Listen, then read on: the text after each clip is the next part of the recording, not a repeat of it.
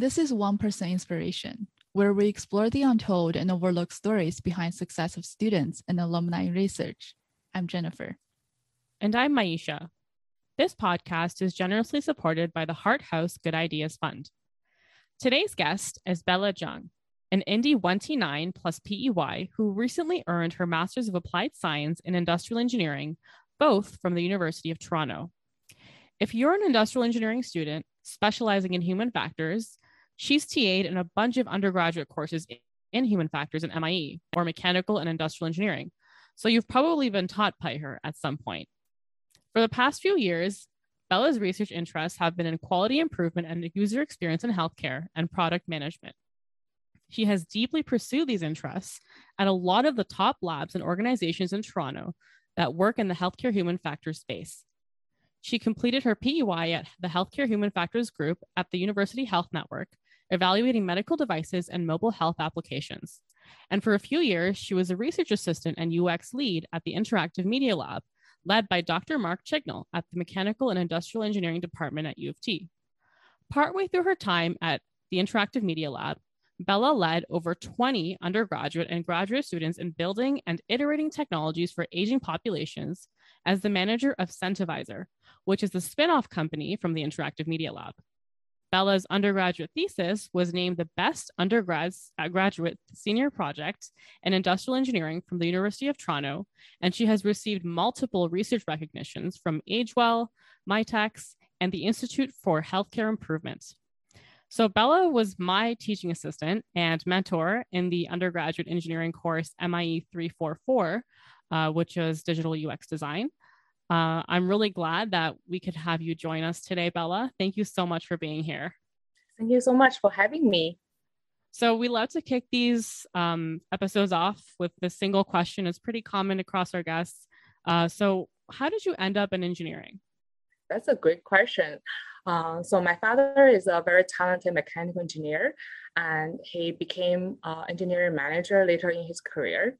Uh, he loved his profession. When I was a kid, he always brought me uh, to his factory and showed me around. Uh, I was inspired by his innovation, creativity, and passion for what he does.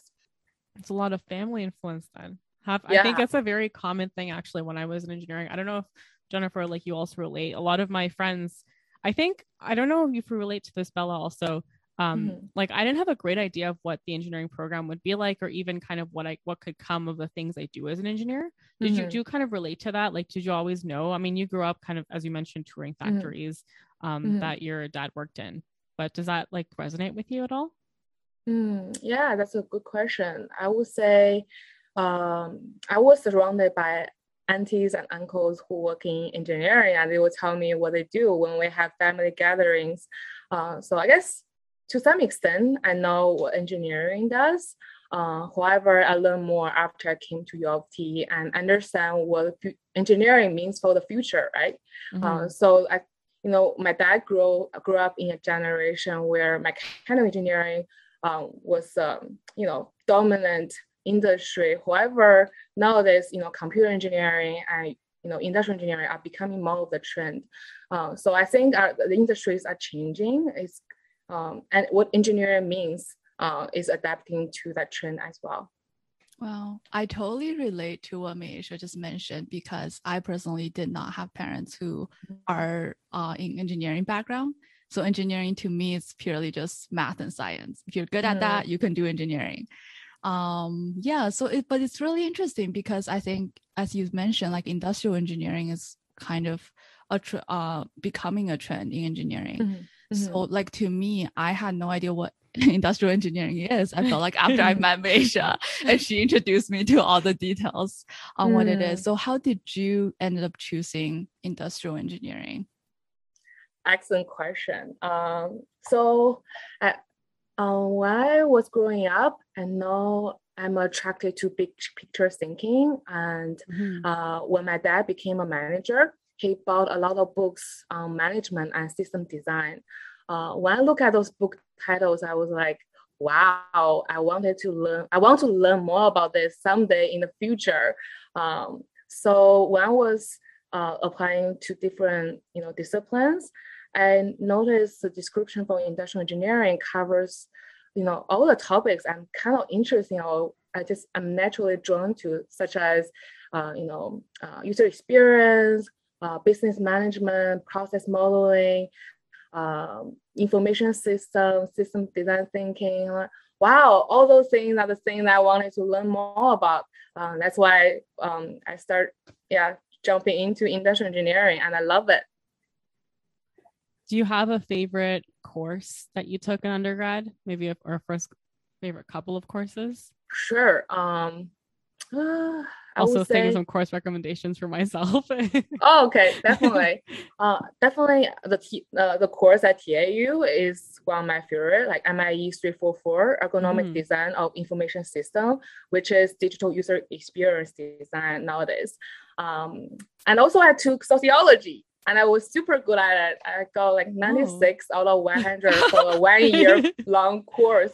And I think that's wild. That's so good. Uh, I think um, you know, engineering students sometimes limit ourselves into courses offered by engineering faculties. Mm-hmm. Um, I think there's um, there's a lot of value in checking out art and science courses and learn from peers who are in different disciplines.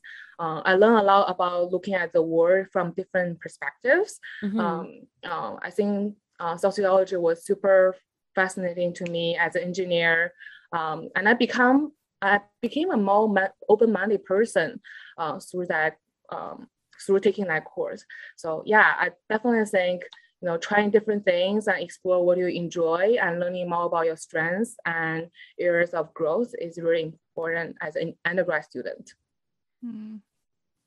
In a lot of ways, uh, you know, industrial engineering, I think is not super well understood. I mean, mm-hmm. engineering is one thing, but industrial engineering is a whole other. It's like a, another level of not being understood. Like I think mm-hmm. um, when I was like I was actually in electrical engineering, um, yeah. and then I switched into the program because I didn't really get that I could do things like programming and also mm-hmm. like data analytics and statistics. Mm-hmm. Um, but uh, a lot of industrial, like you know, you mentioned big picture thinking. It's, I mean, mm-hmm. I don't know too much about sociology. Maybe you can like enlighten me on that. But um what i from what i know is also like another kind of big picture thinking right yes where yes. you kind of it's just like you know like that you mentioned empathy and empathy is a huge part of design also mm-hmm. and do you think that's been like helpful for you just to be mm-hmm. able to explore that idea of thinking from higher vantage points from different fields mm-hmm. yeah i think in sociology um they teach uh, how to look at different perspective in a spectrum, right? Mm-hmm. And in the past, I may subscribe myself to uh, one perspective and saying everyone else is against me or different from me. But through studying sociology, I start putting things in categories or like taxonomy, uh, and I know where I'm falling into and understand where other people are standing at um, and also just being able to explore other perspectives and learn the limitations of um, my perspective mm-hmm. so that I can uh, expand myself in new ways that I may not think about or consider. Yes, yeah. And often, like from an academic perspective. So it's typically very mm-hmm. thorough. Mm-hmm. Yeah, definitely. So, for example, when we are coming from one family, right, mm-hmm. we may be very conservative and we think, all the liberals are certain ways. Mm-hmm. Uh, so we have certain biases towards those type of people. However, through studying sociology, I become more open-minded and I'm willing to be friends with uh, people who are different from me and I'm curious and I want to learn more about their perspectives. Yeah, that's awesome. I wanted to, you know, there are a lot of parts of Indy. You talked about how also you kind of hinted at how broad it is. Mm-hmm. Can you kind of go over like what those areas of industrial engineering are, like the kind of that that you can specialize in, and why you chose human factors in the end? Mm-hmm. Yeah, so in industrial engineering, we have three uh, specialties: information system, uh, operation research, uh, human factors. Uh, so I choose human factors because I deeply care about the philosophy behind it, which is designing for people. And um, as a, I'm a people person, and mm-hmm. you know, like working on programming makes me feel very distant from human beings. Like I, I, I. I'm very dreadful of those times where I have to debug by myself for the whole day and not talking to anyone. But you, you know, human factors really allow me to conduct user research, connect with the end users, and you know, be collaborative. So that's what I enjoy most about you know human factor and knowing that you know I'm designing a more user-centered product, um, and you know I'm serving people through product design and engineering, and that is really meaningful for me. Hmm. I didn't know Indy has like different specializations, which I, Mhm. I should assume it does. Uh, just wait, one monolith. Just one. Wait, so. Maisha, is that something? So which one are you uh, doing or were you looking to pursuing? I'm specializing in human factors right now, uh, but I Mhm. do take some courses in the information systems Mhm. area. I think they split it up. They might have split it up even more into other things. Like they, they even say like programming is one part of it when they Mhm. advertise the program.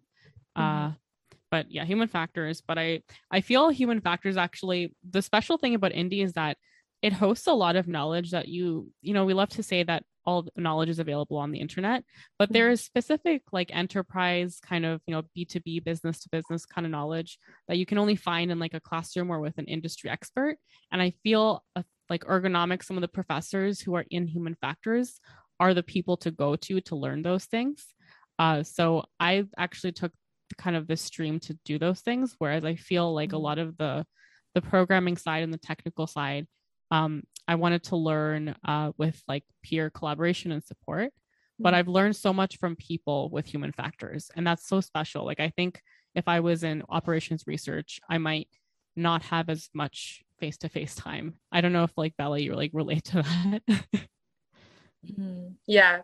like i feel i might be doing a lot of problem sets or you know running code which i like but i Mhm. think for coursework right i'm spending a lot of time in in the classroom anyways Mhm. Yeah, definitely. I think people who really pursue human factors love people, right? That's why Mhm. they are staying in this profession. And uh, that's why we love talking to you. yes yeah that's really great Yeah, But- I think this transition well into I guess just finding your re- I guess your interest in general, but specifically in research interest because you Mhm. also had research experience in your undergrad, which I Mhm. believe you worked at um, Interactive Media Lab. So can you Mhm. tell us a little bit about what the lab does and how you ended up choosing um, the lab and starting, I believe, your second year? Is that when you Mhm. started to work there? Yeah. Mhm. Yeah, sure. Uh, I can talk about my research interests. Um, so when I was a kid, uh, I always wanted to be a professor. Uh, so uh, you know, guys, joining a research lab is the first thing I would consider when I um, enter university. And um, so Interactive Media Lab is a lab where computer scientists, human factor engineers, uh, um, and also computer engineers, um, mechanical engineers collaborate to Mhm. build, um, you know, innovative technologies uh, for different fields. Uh, we want to solve important problems in the society, and it's a very big lab. Our lab probably have 20 to 30 people right now, and um, yeah, my prof is very good at organizing people and motivating them to uh, work together and and yeah, I guess produce something really meaningful for the society. Um, I have I joined the uh, Interactive Media Lab in my third year after taking some human factors courses, um, and I I like uh, Professor Mark Chignell as a person, and I saw he was very friendly to work with. Um, I emailed multiple professors in human factors, but I was really drawn to his research interests. Um, uh, so when I was in high school, my grandfather um, suffered from dementia, Mhm. and I always wanted to build solutions or better system for aging adults. Mm, so when I look at uh, Professor Mark Chignell's research interests, uh, he was um, doing research on dementia technologies or cognitive assessment. Uh, I saw, oh, this is this has some overlapped areas with where I'm where I want where I want to go into. Um, that's why I contacted him and he uh, re- uh, replied to me and the other prof didn't. Uh, no problem. I still love you. Um, yeah, um, yeah, and then we started working together. um, even though we have, I guess, different types of working style, however, we complement each other very well. Uh, we become very good work partners and uh, actually stay in this life for the past five years, which is a really long time. Considering our, yeah, yeah, I guess um, uh, Professor Chignell uh, really identifies my strengths and give me the opportunities I need, um, you know, to learn and thrive in my life and in my career. And he cares about people personally, uh, which I really appreciate. He's not a micromanager, and mm-hmm. he always give me new new challenges and uh, also challenged me to think in new ways I wouldn't do before. And he mm-hmm. believes in me. So I re- I'm really grateful for the time we have had together. And he also has a good sense of humor. Um, you know, great eventually, sense humor. great sense of humor. Yes. yes. Uh, I think you know, eventually, work becomes with the pro. You know, I'm mainly composed with two components: uh, the type of work you are doing, you know, a problem you care about, mm-hmm. and the people you're working with. Um, right. I, I love working with him and he's a fun person to be around. We joke about each other all the time. it just makes me feel at home and I feel safe and uh, there's always things to learn about. Uh, that's why I have stayed. Right. Just curious on what role did you join as? Was it um, a summer mm-hmm. research or, or work study position? Right. I actually started in the fall. So I was doing part-time research uh, with Professor Chignell and uh, I began with um, literature research. So I started I started with small tasks, mm-hmm. and then I pr- I proved myself useful and mm-hmm. productive. And then he gave me more tasks to do in terms of user research and web design. Um, and then eventually I stepped into a product manager role. Uh, I think you know work when you're working with someone new, um, you know you need to build that trust so my recommendation for younger students who are considering joining a research lab, you know, really treat your task at hand uh, with, you know, gratitude and also responsibility, right? And mm-hmm. when you prove yourself, um, you can do the task and you're able to do it well with excellence and dedication. You know, your your pro will be able to trust you more and give you bigger tasks to do. So if you can be entrusted with little things and you know your, your professor will trust you with bigger things. I think that's what happened in my time at Interactive Media Lab. Uh, I was able to do small things well and then I gradually start doing bigger things. Mm-hmm. Mm-hmm. Yeah, that's a really good point because usually when you start, you often get assigned task. Either it's more you probably consider more simple or just mm. repetitive. Mm-hmm. But then like those opportunities, you it takes time to uh to to get to right like the bigger mm-hmm. task or the bigger projects. Mm-hmm. And that's a really good point. Yeah. Yeah. And I guess in the past few years, I have been a manager to, you know, quite a few students. Mm-hmm. Um, I noticed, you know, attitude is such an important aspect of working together and um, also be, what it means to be a good employee, right? Uh, you know, really being able to uh, serve your target audience, try to be useful and do it with your best ability. Um, mm-hmm. you, know, you know, making people feel you're trustworthy is so are so important. I think eventually yes. it's about gaining trust and creating that trustful environment with your colleagues and your boss. Mm-hmm. There's this really awesome book that mm-hmm. Jennifer knows about because mm-hmm. I uh, always recommend it to her for work. Mm-hmm. Um, it's called The Unspoken Rules by Gorick mm. Ng.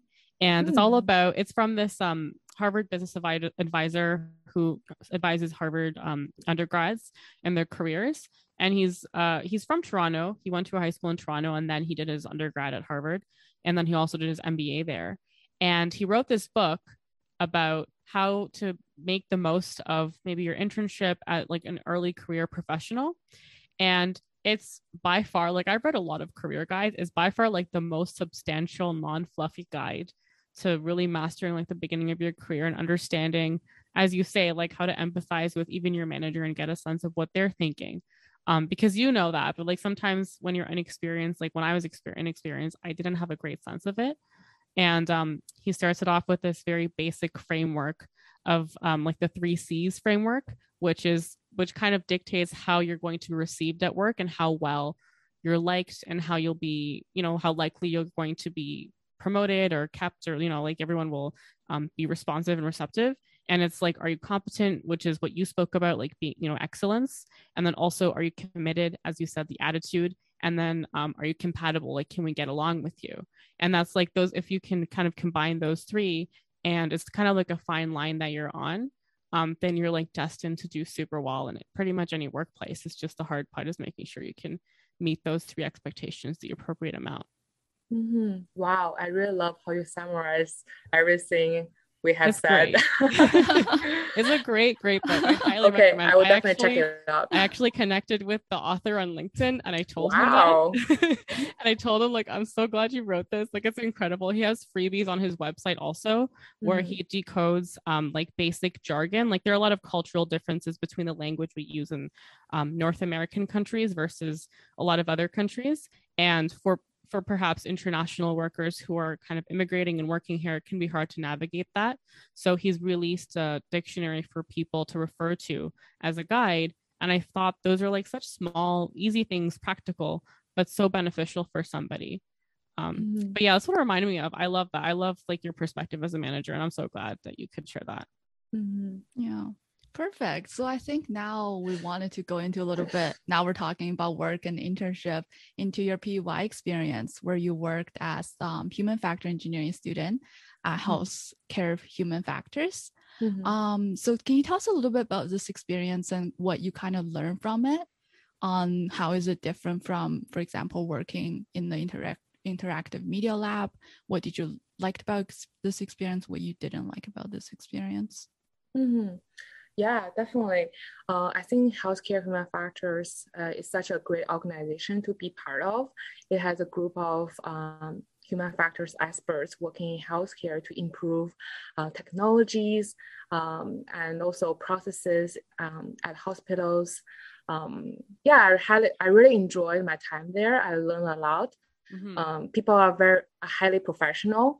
Uh, they are very dedicated to their work. Uh, you know, before I started my PEY, I thought I was a very hardworking student. Mhm. But uh, after I started working there, I realized there are so many people that are more hardworking than me, and they're smarter than me. And Yes. so it's great to surround yourself with great minds. And I learned so much from their work ethic and also their skill sets.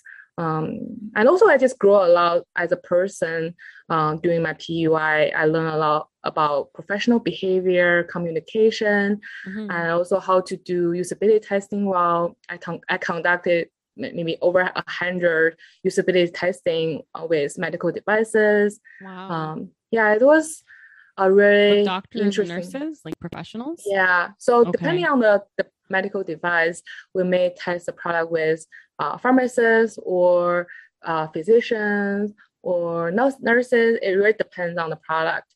Mhm. Um, yeah, I think it was great to interact with clients and um, and they they're usually from different countries. So it's healthcare human factor is more like a consulting company. Mhm. Um, so they take in you know projects from different medical device companies, uh, which are based in Germany, France, um, the USA, um, from everywhere. Um, Right. So it was great to work with you know uh, clients from all over the world. Um, also, I was I got to work on some quality improvement project at uh, Sunnybrook Hospital for half a year. It was a Mhm. fun experience as well. I was interviewing I was interviewing for a job this week, and that Mhm. job description basically asked me to do something similar. Right. So yeah, I feel like you never know what you do right now will lead to the next step. Mhm. Yeah. I want to go back to what you mentioned how the PEY experiences were the most you got is the people surrounding yourself with like bright minded people.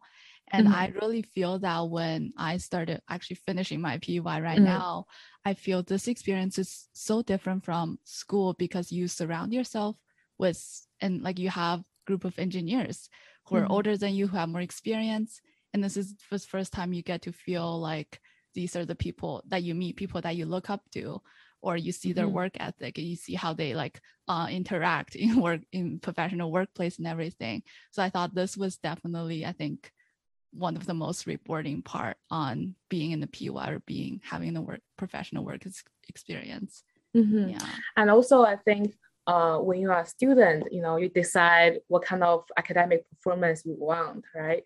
Uh, if I would just, if I'm just satisfied with a B, okay, fine with me, right? It doesn't affect anybody, right? Yeah. However, when you're at a workplace, you are engaging with different stakeholders, your boss, Yeah. your colleagues, and your clients, your end users. You want to do the best work you can, and I think holding yourself to the highest standards was something really valuable I took away uh, from healthcare human factors. Mm. Right. Because your work is going to propagate through your company in some way. Yeah, and also I Mhm. want to uh, serve better for my um, yeah. of- Yes. target user. Yeah, Mhm. so I want to do my best work as possible. Yeah, as much as possible. what are some observations that you made during your usability test since you mentioned you did a lot of those um, that maybe we wouldn't expect as people not in the field but you you noticed a lot of or something that happened Huh.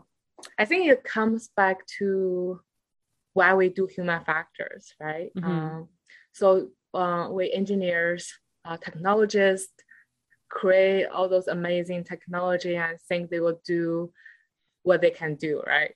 However, when you see the end users use the product, you know it doesn't get done that the way you want. Okay Um, so I think being able to see, um, you know, how users actually uh, interact with the product Mhm. help me understand why we should do user research and the value of human factors. Um, Mhm. And I think uh, human factors and user experience are gaining more popularity in the past few years. More and more hospitals and uh, technology organizations have paid more attention to, you know, the the incorp- I guess uh, integration of user experience into what they do in product development. So this Yes. is great. Um, you know, there, there are tons of job in user experience now, and I think that's a great sign that we are paying attention to the customers and really try to create, you know, better products for the end users. Wow, so that's that's really cool. And then you also had another really interesting experience where you were the manager of Centivizer, which is also um, which I guess you touched a little bit about before. Mhm. Um, but do you want to go a li- explain a little bit on what Centivizer do do, and Mm. tell us a little bit about this your this role, I guess, in this experience because I guess it's a little different than Mhm. um the other either it's like working at the lab or working on the PEY. This is because you're actually managing a group of uh, undergraduate and graduate student. So what how Mhm. was this different for you and what what you learned from this experience? Okay, cool. Um, yeah, so um, Professor Chignell was founded by AgeWell um, to Mhm. conduct research in aging and developing some technologies for, you know, um, act, you know, physical activation and cognitive assessment. So I was very fortunate to be part of this big project. Mhm. Um, after a couple of years of him working on this project, he developed a couple of tech products, and then he founded this company, Centivizer, uh, to commercialize uh, what he um, developed uh, in that research project. And um, I guess I stepped into this manager role out of need for the company. You know, Mhm. sometimes you don't really, uh, I, I guess uh, sometimes opportunities knock on your door when you are ready. Um, so I was managing over a small project before I step up to be the manager as Right. senior advisor. And then uh, Professor Chignell saw me uh, being a very good manager for that particular project. And then Right. we, we want we have some product priorities we need to do in the summer, and then we need to hire more people, and then there are no managers. so basically, I was the only managerial talent on the team. Okay, I'm the manager. Oh, you know, so somehow I just still have to. I guess I have to step up to the challenge, and Mhm. I I want to get a task done. It's not like oh I became the manager and got promoted. It's more like oh I want to solve the problem. I want to um, you know let people work together while in a good environment. Yeah. I want to uh, help us succeed. Mhm. So it's not about the title; it's more about getting things done eventually, and uh, and helping people to enjoy the environment we're working in, and and also grow you know their skill sets. Mhm. I think a wonderful thing about what you said is uh with with Jennifer and I, like we created this podcast and even just beyond this, like other things we've done and probably beyond what you're doing um with the with the manager role at Centivizer. Uh when it's something, you know, you maybe we're not super passionate about, we think to ourselves, oh, like I have to do it, like it's my job or it's my role, it's my position, right? And then when we're so involved in it, like we've like Jennifer and I have like pulled near all nighters and we've done a lot of crazy things to get this Mm. off the ground. um, it doesn't feel like it really doesn't feel like we're doing it because of the role or the obligation. It's because it's like you're so embedded in the project as you seem to be talking about it also. Like it's it's just something you're it's something you do. Like it's you care about it to Mhm. some level that it's not it's not about it about that kind of position or that association with a role at that point Yeah, um, and i think that's special when when that happens uh, it doesn't have to be forever. It doesn't have to be your dream role. It just it when that happens and it happens for some period it me it generally is it's special for some skills development also feeling like there's like this good place for us to be for you to be for me to be in this position. Mhm. It's almost like like there's something pushing you, or there's like a The momentum. goal- momentum somehow yeah to get to inertia Yeah, to get Mm. this done. Yeah, yeah. Right, I love it. Yeah, and you know, my philosophy of managing is caring. So Mhm. I see managing as a way of caring. Um, um, I care about the product. I care about the task. I care about the people I'm working with. I care about the end customers. I care about the mission that I'm working on. And managing it is just a way to get my vision accomplished. Mhm. Mm, uh, maybe you've now seen me as a good leader or manager. However, when I was in undergrad, I did a strengths test, and Yes. leadership was my bottom one. I was like, no, I need to grow my leadership. So I took leadership courses, started reading leadership books, leadership podcasts, and somehow like I just got super interested in it, and I practiced the uh, the principles that I learned from those books Mhm. uh, it worked and then oh this is super interesting i just feel like i'm growing as a person as well not just as a you know it's not uh, one dimensional yeah one it's not Yeah. one dimensional it's integral to my personal growth and Mhm. i want to lead from who i am rather Mhm. than just from the position itself Yeah, I love the way that you put like leadership managing as well, because you often we think about like leaders or managers, it's like you're almost above a team of Mhm. people, and then you're kind of you have like more power and more responsibility. Um, but you put it in almost a way that you are with uh, you're with your team, right? Leading as like with care, caring about the team, caring about the product. Yeah, I really, really love that thought. Yeah. There is a i haven't read his books but there's a said so there's an author ethnologist whatever his name is simon sinek and he has a ted talk where he compares leadership to like a good leader is like a good parent Mhm. and that that's kind of analogous to your idea of you know leadership is like care like you care about a lot of Mhm. people and of course you care about your people and beyond Mhm. that and good leaders you know a, a good a good parent would never see their kids and say oh like you know you messed up we got we gotta sell, you sell you like you know what i mean? He made- he my parents told me that. He made that analogy and he said you know we you know we have we, we either keep the car or we keep you. I'm sorry but like things like like he made an analogy uh, an analogy like that. And he said no like you make it work. Um everybody tends to suffer a little bit so no one has to suffer a lot.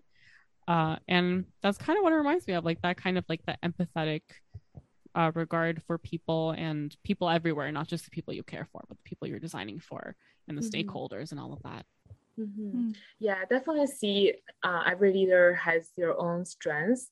Um, and I guess, you know, the, the leadership style you choose will, you know, will be natural to you and Mhm. feel authentic. For me and my personality is, you know, pretty caring. So it's, you know, I guess when I'm a leader, I, you know being a caring leader is authentic to me but Yes, you know yeah. not no every leader has to be very caring uh, but you know good sense of care is important to you know good leadership in an organization because people need to feel safe around you That's great. That's a great point. Yeah.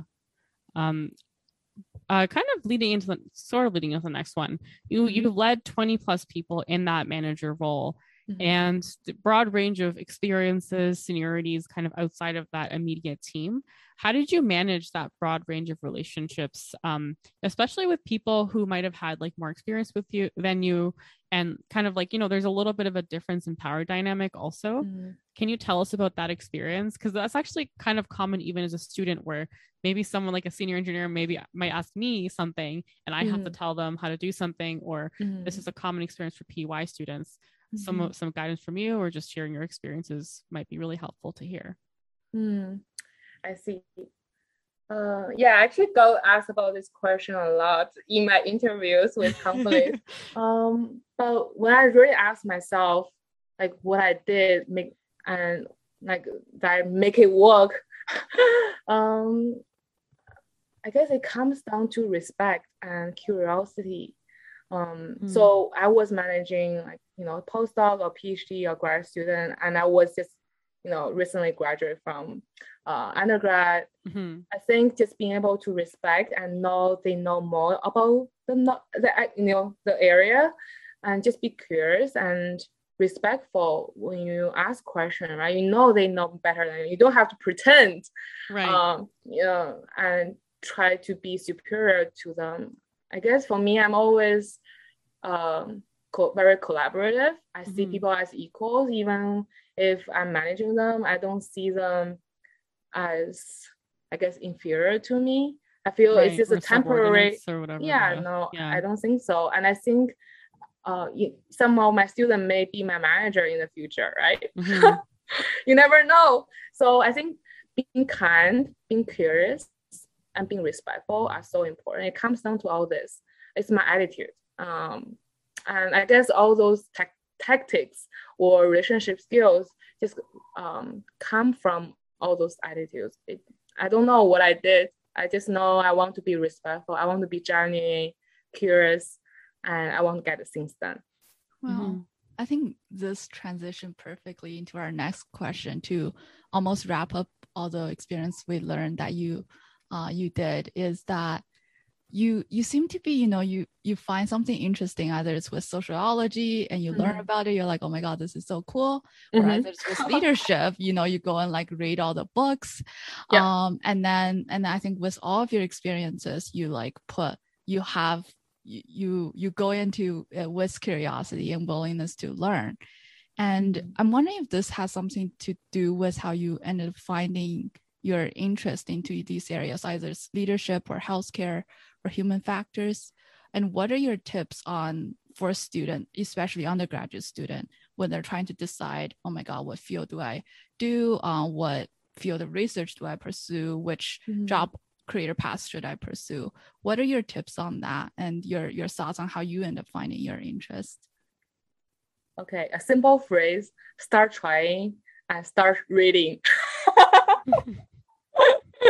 I think there's so many resources uh, online Mhm. uh, that are easily available at our at our fingertips.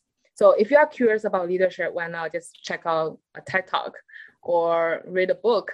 Um, you know, if you uh, if you are intrigued by the content, you know, read more. Um, Right. If you are curious about doing research, okay, send a, send some emails to professors who have similar interests. Um, even if you don't really know what kind of you know research area you want to explore, um, just start somewhere and maybe you start working on a project. You learn more about your strengths and oh, this gets interesting. Then you want to go deeper. If not, um, just um, try something new. Um, so I think it comes down to uh, courage to try something new um, and being willing to expand yourself. Um, also surround yourself with communities that are conducive to your growth. Um, yeah, but I will talk about this later when we when, when we reach the end of the episode. Sounds good. Yeah. That's I- great. I think the last point is really, really important. Like surround yourself with a community. I found myself meeting people outside my program, especially Maisha, but working with her on this. I just learned so much that I wouldn't learn from yep. because, you know, within engineering, because we're all used to seeing kind of things, but meeting like an industrial engineer and talking about um, human factors mm-hmm. and all the project management. I just learned so much more than uh, than I, I I know. So definitely just step out of your um your comfort zone, meet new people. I think that's a really mm-hmm. great way to find find something else you might be interested in that you don't know. Yeah. yeah, mm-hmm. you know, when I was in my undergrad, I was super passionate about what I do, mm-hmm. and some friends just reach out to me and ask me, "Oh, what do you do? Uh, why are you are so happy?" And uh, and I just tell them what I do, and then they actually got interested and they became industrial engineer later. oh my gosh! so I actually hired probably five industrial engineers, and I'm very proud of it. And I do love what I do, and I genuinely care. I love that. Yeah, you know, I really got that um i guess context Marino, you know you like you were my ta in mie 344 and i really got that. I remember uh, there were five assignments like as a part of a major project for that course. And uh, i think uh, you provided like very detailed feedback for a bunch of that and our group had taken a bunch of feedback from uh, yourself and um, teaching team. And we were able to make like you know do another iteration like we were doing a design project and do some really good work from what was originally like a school project and make it something that we could present at a research conference. Mm-hmm. And I don't know if that would happen. Like, I don't think that's an average thing for like a TA's feedback to just like, you know, even if it's U of T TA's feedback to like make such a difference in a project's direction. So uh, I can tell. I think a lot of people can tell um, mm. who who you who have been in your classes. Mm, I'm very proud of you. Thank you yes i'm i'm really happy to have i think like we are our communities like we're the mm-hmm. result of our communities yeah we build each other up mm-hmm.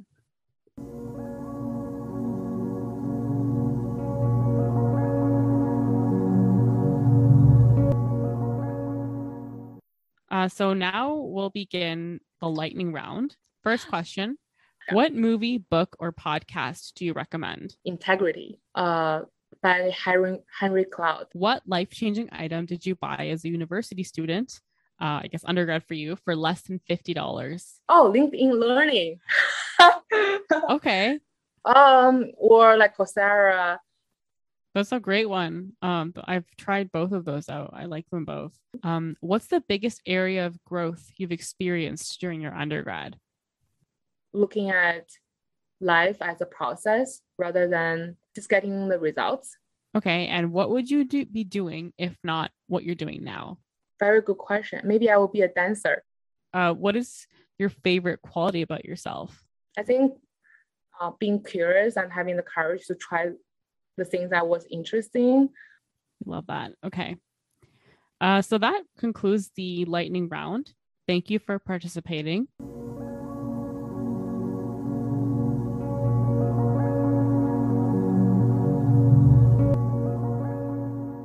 Right. So we just have a few more questions to just wrap this conversation up. And this is usually, I think, uh, my personally favorite part because our guests mm-hmm. always have really, really great answers for these sections. So then our next question, where we usually explore the idea of success with our guests. And you've done a lot of amazing things. Like you mentioned, you have like a lot of amazing experiences. Um, so what do you think is the most valuable thing that you have done or learned um, from university or just throughout your career in general? Uh, actually reflect on this question quite regularly. Mm-hmm. Uh, when I was in my first year, I started doing this habit of uh, goal setting planner. Uh, so I actually do goal planning um, every every semester. So mm-hmm. I plan, you know, the, the areas of growth I want to develop and the, the strengths I have. How can how can I use my gifts to serve the extended community and um, and at my job. Um, so I think that regular goal planning was really useful for me and to feel successful by the end of you know this month, this quarter, this year. Um, you know, we can look at a different time scale Um, but for me, it's really important to understand how I will feel successful by the end of the day, achieving the short term or long term goal or pursuing my life mission. Um, definitely, you know, we can define success as, uh, you know, making a difference in the world, but that could be very general, right? So I think success looks different at different stages of life. You know, mm-hmm. for someone who is, um, you know, disabled or aged, you know, maybe success means something different from, you know, from someone who is 25 and starting their career, want to accomplish something in the industry. Mm-hmm. Um, so um, first, I would define success as um, a life of continuous personal growth and a life of integrity. Uh, I want to be the person that I desire to become, and I want to live out my values. So I think first be aligned with the vision I have for myself is really important. I think if you gain the, a lot of things, but losing yourself in the midst is nothing, right? It doesn't mean yeah. much for me. So I want to, um, you know, be true to myself first, and and then from there I want to serve others and using my skills uh, in a holistic way to benefit the society. Um, and you know there are different demands in reality, um, and you sometimes you know just your family have incidents and you have to you know respond to that you may lose track of your career goals yeah. because of that those circumstances so mm-hmm. i do mm-hmm. think we need to check in with ourselves regularly uh, so that we can feel fulfilled and you know really uh, i guess find meaning in the things we do mm-hmm.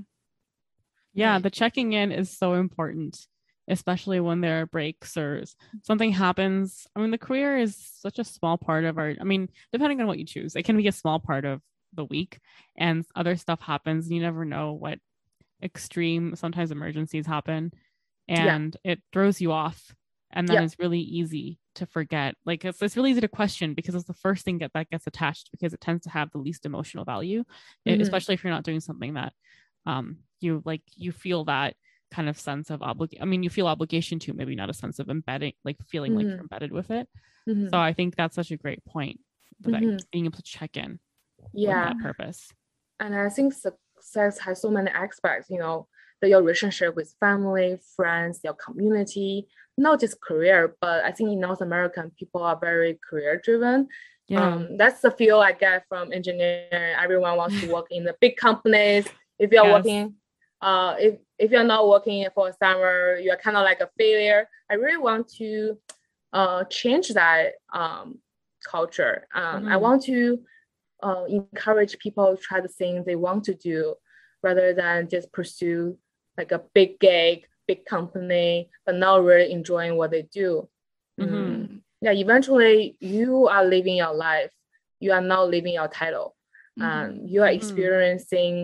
Experiencing you know the interactions with the people around you and you know the, and you are working on the task um, so i think it's really important to find what you love and the people you want to work with mm-hmm.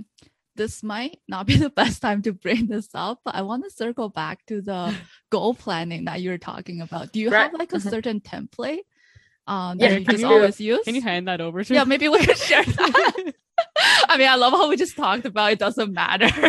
but um, but I uh, know, but I think that would be very helpful like every semester because those are not just specific also like, oh, what I wanted to, you know, this mm-hmm. job that I wanted to get. I think you're talking about more general on what strength you wanted to build and what skills you wanted to build over a year.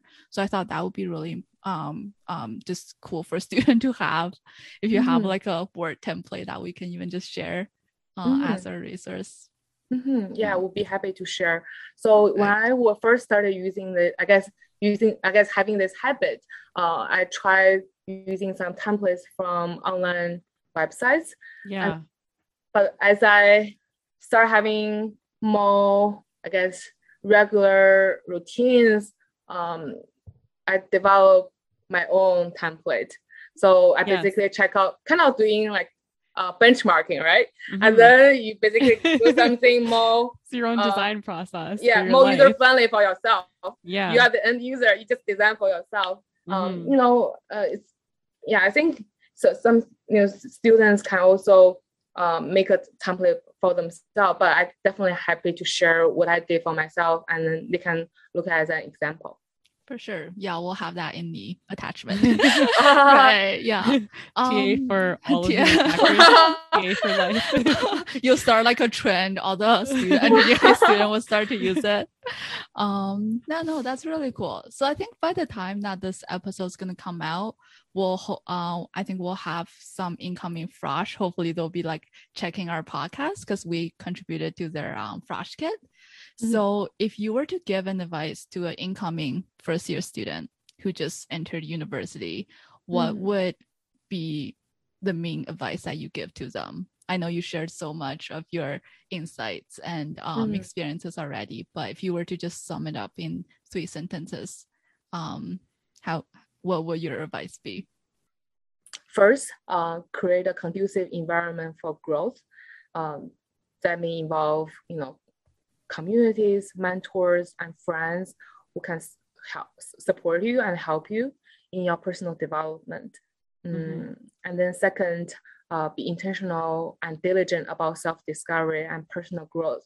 You are just embarking on a life journey. Uh, you know, after leaving your family, um, you know, is there the, the world is waiting for you to discover. So be Mhm. open-minded and intentional about developing yourself.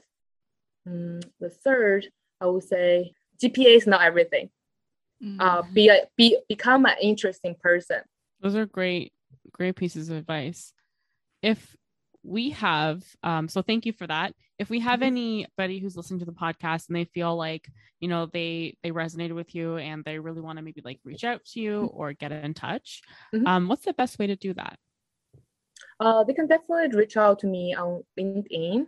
Uh, I will be around campus in the fall. Uh, so yeah, I'm happy to uh, meet up with people and have a call or something.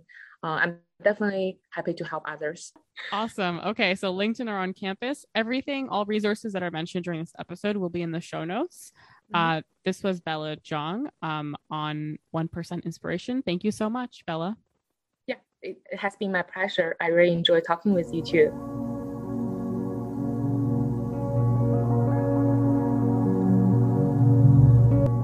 Hi, Jennifer here. Thank you for listening to this episode of 1% Inspiration. Please follow us to stay updated with new episodes and find more ways to connect with us on our Simplecast website at one-inspiration.simplecast.com in our summary. On our website, you can suggest a guest who you want us to talk to, find our social media accounts, and sign up to stay in touch to receive research resources and updates. Stay safe and stay tuned for the next episode.